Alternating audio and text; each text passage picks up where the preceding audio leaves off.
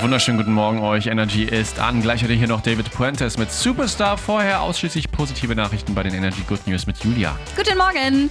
Ja, Urlaub im Norden wird wahrscheinlich diesen Sommer wieder möglich sein. Neben Nordfriesland und der Schlei kann man ab dem 8. Mai auch wieder die Lübecker Bucht besuchen. Also kann man dann zum Beispiel mal so einen schönen Abstecher nach Timmendorf oder Scharbeutz machen. Geil.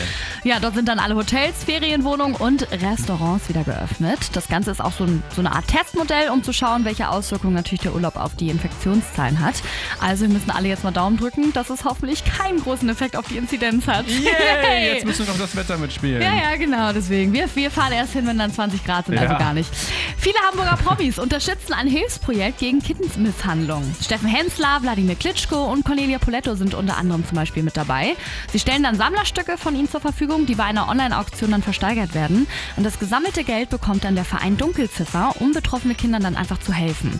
Die Auktion startet heute um 12 und da kann man zum Beispiel, Achtung, signierte Boxhandschuhe von Klitschko ähm, ersteigern Toll. oder eine Kochjacke von Steffen Hensler. Okay, ich würde die Boxhandschuhe nehmen. Yay! Äh, stimmt, die Koch, die, die Koch, äh, Dings Gar ich nicht. nicht.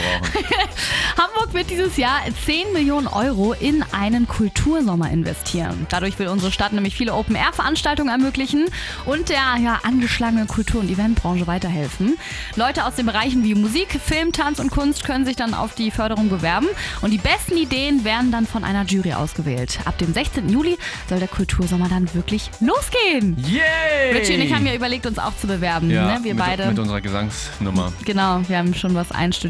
Wollen wir euch aber jetzt hier nicht zeigen. Besser.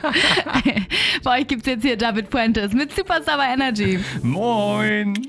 People always talk about